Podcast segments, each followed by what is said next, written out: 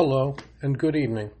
Welcome to another episode of Between the Presets, a podcast by me, Rudy Stetner, that comes out every Monday evening. Here is the place where anything that can be said in polite company is fair game for discussion, even if it occasionally offends. Let's roll. Good evening. It is Monday, the 27th of Shvat, 5784, the evening of the 5th of February, 2024. Yet again, we are in uh, an election season. Uh, it happens, it seems, every leap year when the United States of America chooses another president. Not even for the American Civil War was there a uh, pause in this section of the national cycle in which we chose our chief executive. Flashing back to 2016, I remember there was a montage of reactions among Democrats. It showed people in Democrat campaign headquarters outside on the street looking expectantly at huge screens showing the election returns. It showed sadness, disbelief, rage, and tears as it became clear that Donald J. Trump was the victor in the fight against uh, Hillary Clinton. And there were tears, despairing news comments from the talking heads in the news media. A lot of people looked at those uh, videos with uh, Schadenfreude, kind of gloating in the defeat of the other side. Not necessarily the noblest or most sportsmanly reaction, but uh, understandable, but also not the worst possible outcome either. Elections do matter. It's interesting looking back at uh, history with 2020 hindsight and seeing how nation changing events uh, unfolded at the time. There was an election in Haiti in 1957, and the news media worldwide covered with interest the spectacle of a Haitian doctor whose start in a working career involved uh, going as a physician to remote and barely accessible villages in the countryside of Haiti, dispensing medication, curing illnesses that are seldom seen and well under control if seen in developed countries. The news coverage uh, that gave background as to uh, his election uh, showed how people with disfiguring skin diseases uh, were cure, cured uh, by this kind country doctor through the administration of uh, medicine, which seemed almost magical to the uh, people who were treated by him. This gentleman's name was uh, Papa Doc Duvalier, and uh, he ruled from 1957 until his death in 1971. It didn't take too long for uh, his style of government to grow from authoritarian to terror fueled. He was excommunicated by, I think it was Pope Paul VI, for some of his uh, horrific human rights abuses. The concept of any type of uh, human rights of the opposition in Haiti was completely extinguished. He passed on the uh, rule of Haiti to his son, um, Baby Doc, who didn't do so well and was overthrown in 1986. Like the day of his of Papa Doc's election in 1987, uh, the overthrow of his son was greeted with great hope. And yet today, I speak with uh, Haitians who, as much as they want uh, democracy and peace, give give at least grudging credit to um, Papa Doc for having presided over an era far more peaceful and orderly than uh, what exists today. There seem to be no easy solutions in that country. All of the allegedly, allegedly well intentioned outsiders who come in come in with their own agendas. Um, organizations like the United Nations and the Clinton Foundation are not spoken very fondly fondly of in um, Haiti. Uh, new elections bring new problems, and sometimes the cures become diseases in and of themselves. Um, there are uh, election campaigns in which people battle each other in the street, in which there is an actual body count. There has to be a better way. I think if we're honest with ourselves, we will realize that no one at the outset wants hunger, war, poverty, violence, and oppression. Um, I think we all want peace, you know, abundance, freedom, and the right to pursue our well being and that of our loved ones. Where we differ is the means we believe are most preferred in achieving those shared goals. Some people believe that uh, the government should um, provide solutions, provide jobs, provide food, what have you. And other people believe that the economic system should, uh, functioning properly, uh, provide the needs of the greatest number of people possible. With uh, charitable intervention and um, price controls, uh, what have you, employed only as a last resort.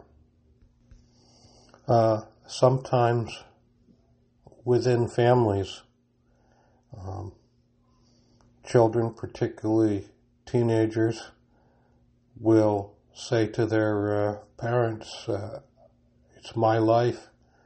I want to live it the way I want.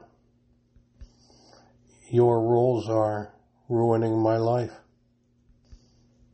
And then a uh, certain amount of time passes, and the children who have become adults may realize either A, that the parents were right or at least partially right, or that B, they were wrong and they want to make their, the parents were wrong and, uh, at least partially, and the children want to uh, make their statement about uh, how things should be by conducting their family life in uh, a different fashion.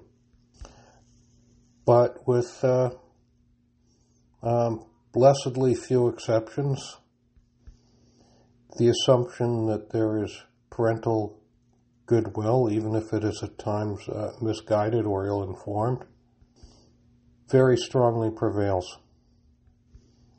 That observation may sound um, paternalistic, it may sound condescending, but usually people who are in supervisory uh, positions in an organization, in a country, in a city, meet a lot of people and have a bird's eye view. Now, you can disagree with them, think that they're totally wrong, but it doesn't it doesn't hurt to listen, and um, that admonition goes both ways. People struggling at ground level with the day-to-day struggles of earning a living, paying the rent, raising a family. Um, they can tell their hopefully well-intentioned leaders how well or not uh, efforts at reform are going. But it seems to me that the essence of patriotism, the essence of loving one's country, should be sincerely wanting the well-being of its citizens, of one's neighbors. It should be possible for a person to sincerely believe that someone with whom they disagree is wrong, is grievously wrong, yet possesses other desirable qualities, human qualities, and to sincerely believe that one is um, acting in good faith not only on one's own behalf, but on behalf of others as well. It seems that the citizens of Israel are faced with a far more fundamental struggle. There are people who want to defend the state of Israel's continued existence. And conversely, there are people who want to wipe out not only the state, but the majority of its inhabitants. People who openly gloat over October 7th and the brutality and violence of that time, and state that uh, they want to perpetrate many, many more such horrific attacks against the Jewish inhabitants of Israel. And it should be noted uh, the, inter- the internal enemies of those who are willing to use such uh, violent means, such as Hamas, Islamic Jihad, what have you. I personally don't think that any uh, human beings should ever have to put up with uh, the personally violent, ruthless, and sadistic attacks to which uh, Israel has been subjected. I think that uh, releasing somebody who is, some cases, killed 10, 20, even upwards of 50 people, uh, that releasing such a person in a ransoming of hostages cheapens the value of human life. Israel is a small country, and everybody knows someone who was uh, affected by the events of October 7th. Jews living abroad are uh, affected emotionally and directly, sometimes through family connections. I have personally made a resolution as an American citizen participating in election 24, 2024, and as a Jew with a with personal and religious ties to the land of Israel,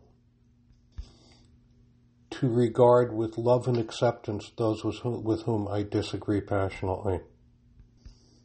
Here in America, I have some family members who sadly don't take my calls. I am not a political missionary, but I neither do I hide my uh, strongly held opinions. And I have other people with whom I maintain warm and cordial friendships who vote differently than I do.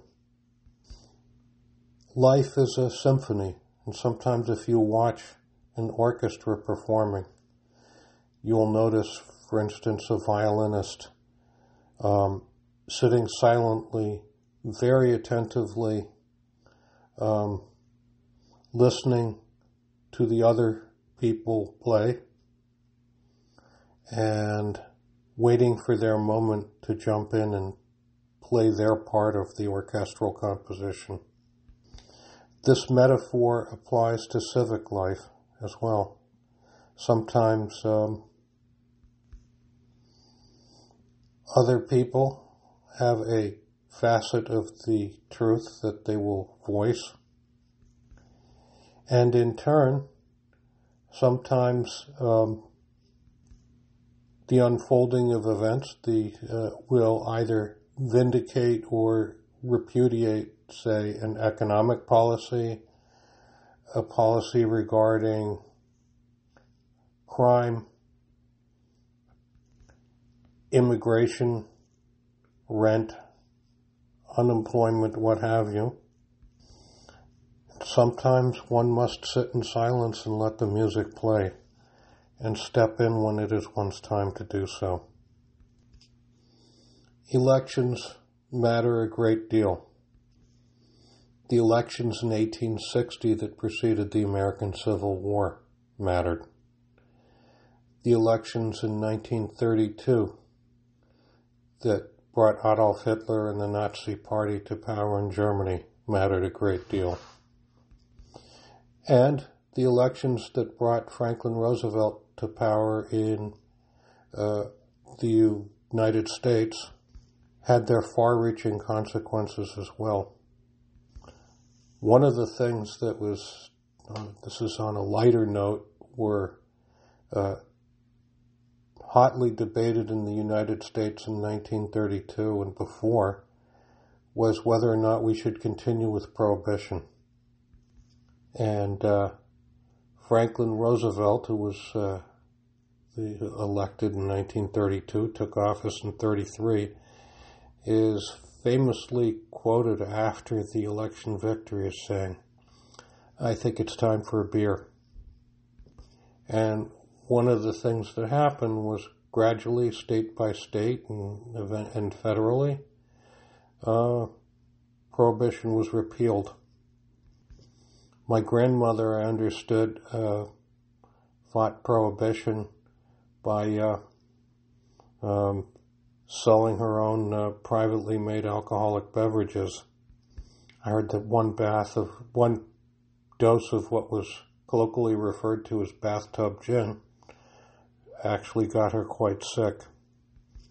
Uh, I personally prefer uh, the quality controls that come with some measure of government intervention.